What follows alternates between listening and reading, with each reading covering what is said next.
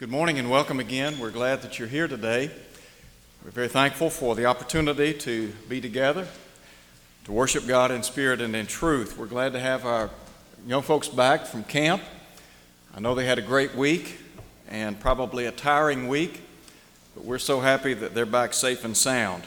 We're going to be looking at 1 Peter chapter 5 in just a moment, specifically verses 1 through 4, as we contemplate today the lesson encouraging elders. And as you know, we have been asked to look out among ourselves to identify men that would be willing to serve in this capacity. And so we want to do that, and we want to make sure that we find just the right men to serve with our incumbent eldership. We're very grateful for all the work that has gone on here at Olive Branch and continues to go on, and for the great service that has been rendered by those who have served as elders in days gone by. I want to ask you to pray with me as we begin or prior to our study today. Our Father in heaven, we're so thankful for this day. We're thankful for our blessings and for the opportunity to be together. We ask, Father, that as we reflect upon your word and as we think about the great work of those who serve as elders, that we would strive to the best of our ability to encourage and lift up the hands of those who serve in this capacity.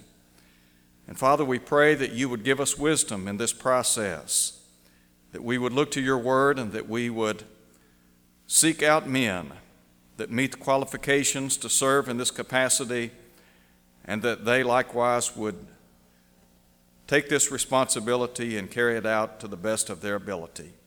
In Jesus' name we pray. Amen. I want to begin by calling attention, as I said a moment ago, to 1 Peter chapter 5.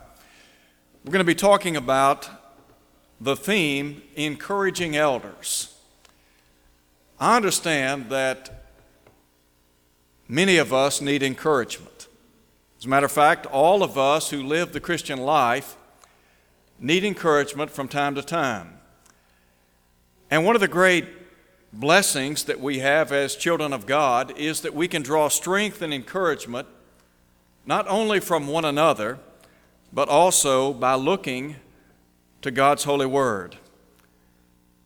Probably there is no work in the church that carries more responsibility than does the work of an eldership.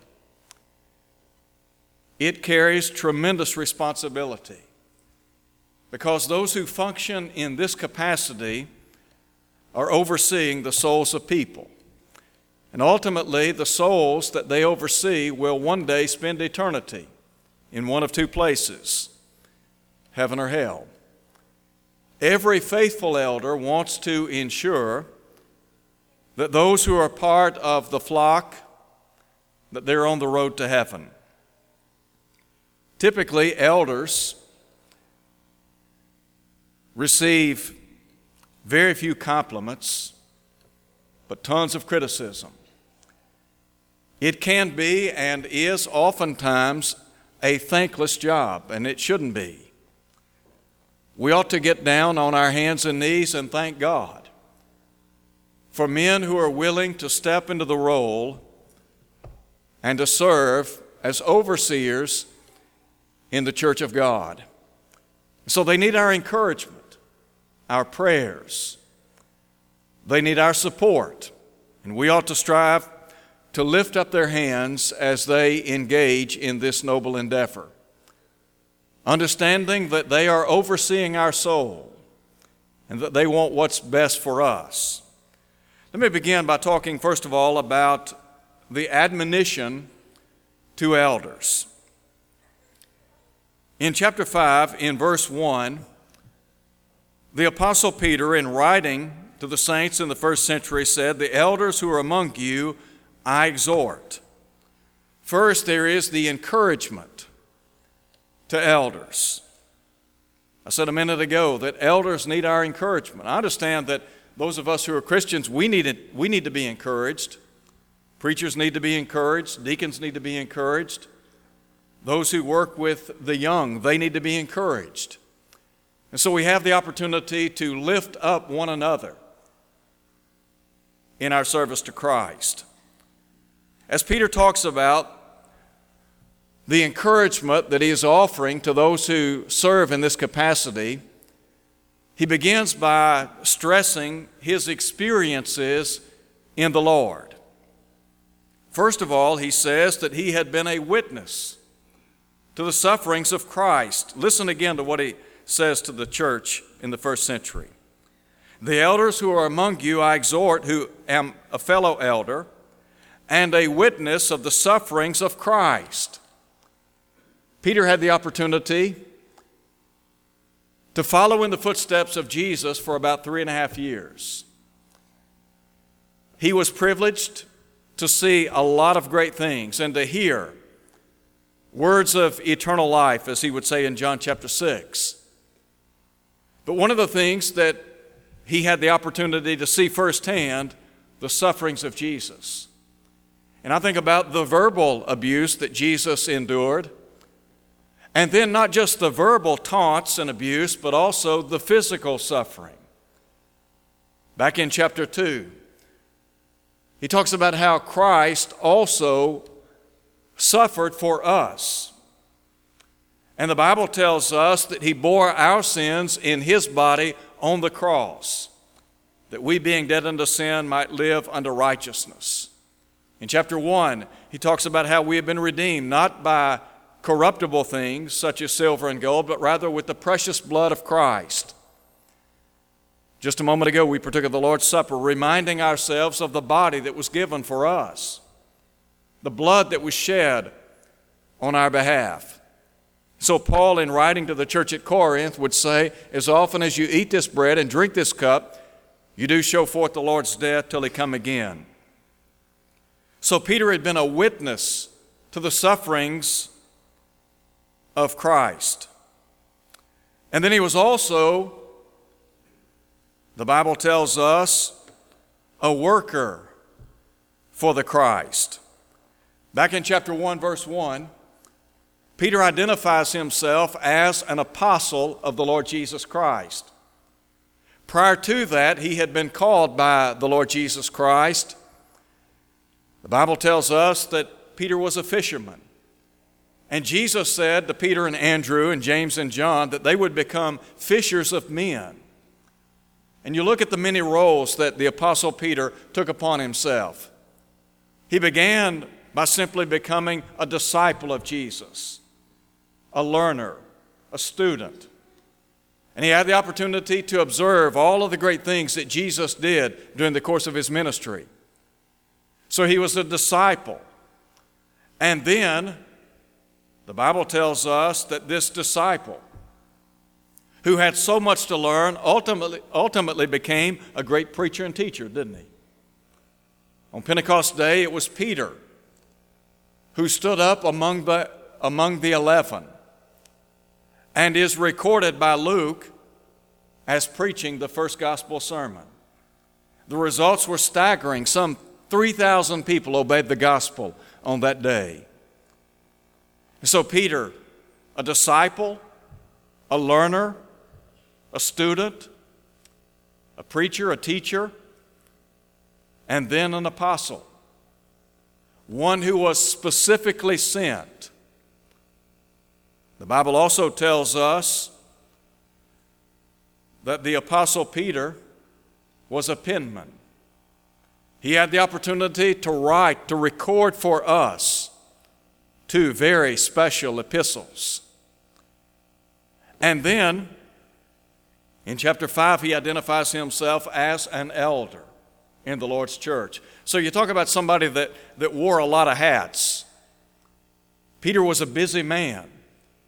And the Lord can use people that are busy, they're industrious, they use their time wisely. And those who serve as elders, no doubt, have to have that special talent.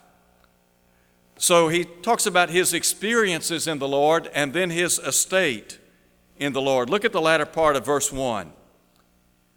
Peter said that he is also a partaker of the glory that will be revealed. Back in chapter 1, Peter talks about the inheritance that those of us who belong to the family of God have waiting on us. To know that we have an inheritance that is described as incorruptible, undefiled. Peter said it fades not away, and then he said it's reserved in heaven for you. Every faithful child of God has before him or her this divine estate, an inheritance, something that is worth far more than silver and gold, land, houses, cars, clothes, whatever. To know that we have this great inheritance, and that Peter, here identifies himself as among that great number. In verse 9, he would say, receiving the end of your faith, the salvation of your souls. And so, the end result of faith, ultimately, eternal salvation. And then there is the expectation of elders. What are the expectations of those who function in this capacity? Note, if you would, what is recorded in verse 2. In verse 2, Peter said, Shepherd the flock of God which is among you. Elders function in a given location. Their authority resides within a congregation. We talk about the autonomy of the local church. They have no jurisdiction, so to speak, outside the sphere of the local church. Their authority is in the realm of expediency. Now, granted, they uphold the authority of Christ, but they make decisions in the realm of expediency. Now, Peter said, Shepherd the flock of God which is among you. One of the great tasks of those who are elders is to feed the sheep, that is, to feed the flock. You remember in Acts chapter 20 at verse 28 when Paul stood before the elders of the church at Ephesus. He said, Take heed to yourselves to all the flock which the Holy Spirit has made you overseers to feed the church of God which is among you. That is, to give them a healthy diet. And that diet is God's Word. That's the standard. That's what the flock needs to eat. That's the diet, so to speak. Peter would say in his second epistle, over in chapter 3, in verse 18, to grow in the grace and knowledge of our Lord and Savior Jesus Christ. The intent is by elders to feed the church. Now, we talk about evangelism, and then there is edification. And Jesus covers both in the Great Commission. In Matthew 28 19, he said, Go therefore and make disciples of all the nations baptizing them in the name of the Father, the Son, and the Holy Spirit. And then in verse 20 said, teaching them to observe all things whatsoever I've commanded you. And lo, I'm with you always, even to the end of the age. So elders have the responsibility of feeding the flock or the sheep or the church, and then leading the church or flock or sheep. Note, if you would, in verse 3. Peter would say, not as being lords over those entrusted to you, but being examples to the flock. One of the ways that elders lead is by example. I think about the words of Paul in 1 Corinthians chapter 11 verse 1 when he said be followers of me even as I also am of Christ Jesus. And so elders can set the tone for service in the kingdom of God and they can encourage others to follow in their footsteps. Now, granted, they lead by way of being visionaries, planning the work and then working that plan to perfection. Jesus would say in John chapter 10, I'm the good shepherd. And then he would go on to say, I know my sheep and they follow me. So to have a leader out front and the sheep, the church, the flock following in those footsteps. Elders also have the responsibility of knowing the flock, of knowing the church, or knowing the sheep. Jesus said, I know my sheep and am also known by them. It's a two way street.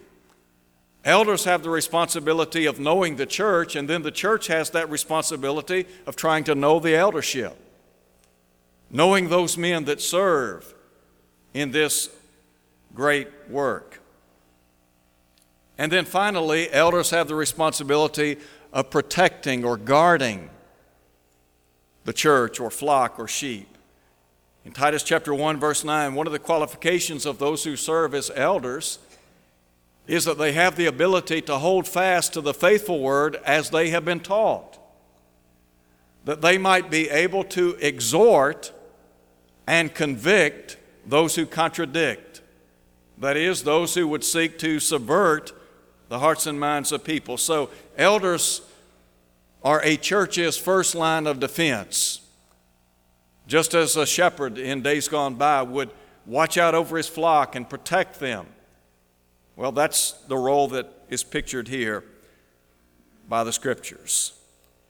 There's a second thing I want you to see in our study, and that is the attitude of elders. And Peter talks about the attitude that ought to exist among those who serve as elders in the Lord's church. Now, in verse 3, he talks about how they are to be examples to the flock. Let me just spend some time and talk for a minute or two about the mindset of those who serve as elders. And really and truly, this mindset ought to be a part of all of our lives. First, elders seek to serve the Savior. Their goal is to serve the Lord Jesus Christ. Peter was a servant. The Apostle Paul, in his writings, talks about how he was a servant of the Lord Jesus Christ. It is a voluntary form of service. It's not something that we're compelled to do, but rather we do it voluntarily. Jesus Christ came as a servant, didn't he? And Jesus said that the servant is not above his master. And so the Lord wants people that are willing to serve him. When Paul addressed the church at Philippi, he identified himself as a servant of the Lord Jesus Christ. Those who serve as elders have to set the tone for service. In other words, if they want the congregation, if they want us to be servants, and to be what we ought to be, then they have to show us how to serve, don't they? And they do that by way of example. Paul, in writing to the church at Philippi, said, Have this mind in you, which was also in Christ Jesus, who existing in the form of God, counted not being on an equality with God a thing to be grasped, but emptied himself, taking the form of a servant. And so to see men who are out front serving, that's what the Lord's looking for. And then, secondly, they serve the saints. Those of us who preach and teach the gospel, we're servants of the Lord, but we're trying to serve other people and elders. Their intent is to serve the church, to serve the saints. I think about the words of Paul in Philippians chapter 2 at verse 4 when he said, that we're not necessarily to look out after our own interest, but he said, let every man look out for the interest of others, to think about the needs and the wants of other people. That's what being a servant's all about, trying to serve people. Jesus came to serve, didn't he? Peter understood greatly what it meant to be a servant. I think about Jesus washing his feet, and he did so to demonstrate servanthood. And so we serve one another. In Galatians chapter 6 at verse 2, Paul would say, Bear one another's burdens and so fulfill the law of Christ. And then there are the motives of those who serve as elders. First of all, Peter said that they don't serve out of constraint or by compulsion. Note, if you would, verse 2 again. He said, Shepherd the flock of God which is among you serving as overseers, not by constraint or compulsion. Granted, those who function as elders desire to serve in this capacity. And I'm grateful that there are men that are willing to step up to the plate and do so. But I think what Peter is saying here is that we ought to do so, we ought to serve willingly. It ought to be something that we want to do, just like those of us who obeyed the gospel, we did so because that's what we wanted to do. We enlisted ourselves as servants in the kingdom of God because that's, that's the life we've chosen. And Paul's saying here that those who serve as elders want to be in this capacity. They want to serve. This is a means by which they can serve the Lord in a great, great way. Secondly, he says they don't serve for cash. In other words, they're not in it for money. Listen to what he said in verse 2. They serve willingly, not for dishonest gain, but eagerly. Back in 1 Timothy chapter 3, Paul said that one of the qualifications of an elder is he's not to be greedy. Doesn't serve for filthy lucre's sake, for financial gain. Now, can a man serve and be compensated for serving as an elder? Yes, he can. 1 Timothy chapter 5. They are worthy to serve and to be financially rewarded for doing so. Paul makes that abundantly clear.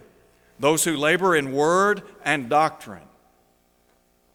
So, nothing wrong with somebody serving and being compensated for that. As a matter of fact, one of my best friends when I was growing up, his dad was on the staff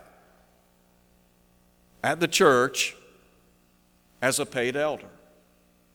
Now, the eldership as a whole approached him about serving in that capacity, and he did so willingly.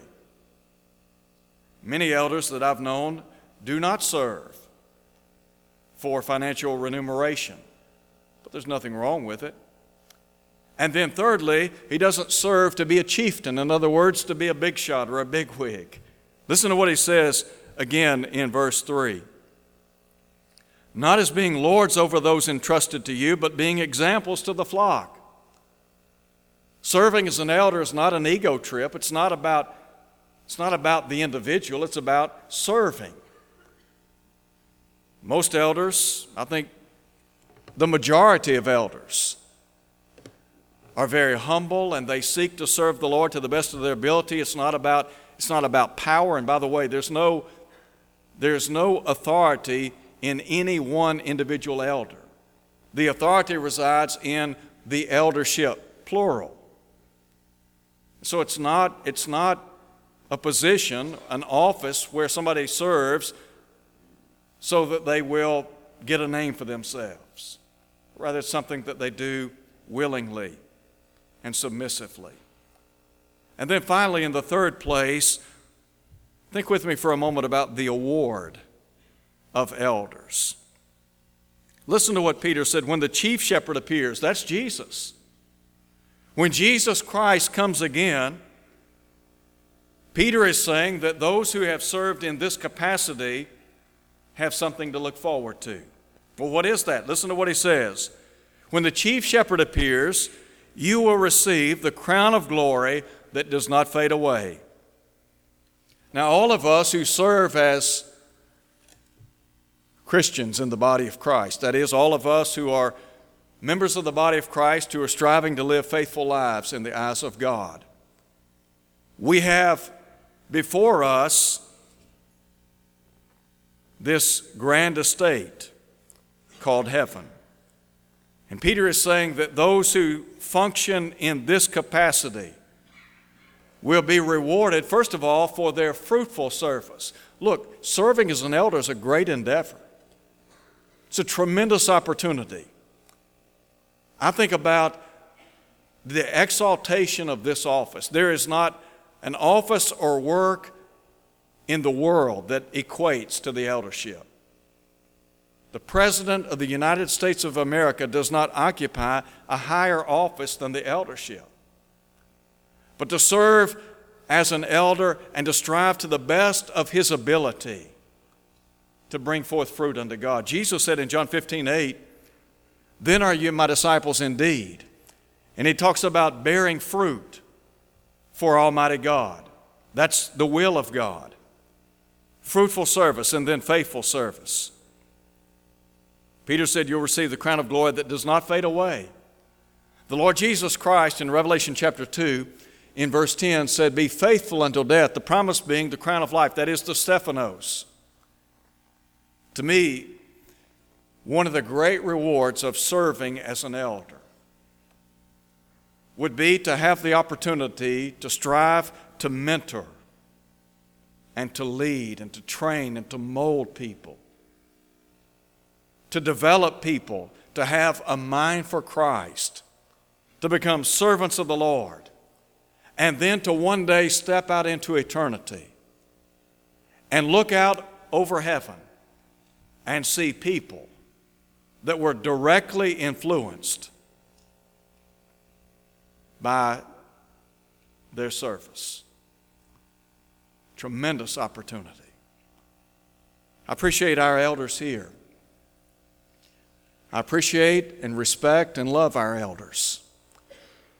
And I'm grateful for everything that they have done for me. And we ought to hold up the hands of those who serve as elders.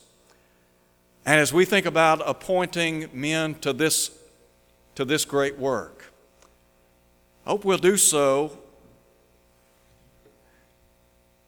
Do so with an intent to put just the right men in this position. And then once they decide to serve and once they step into this office, I hope and pray that we'll do two things. Number one, we'll pray for them. We ought to pray for them every day. And then number two, that we'll lift up their hands and encourage them.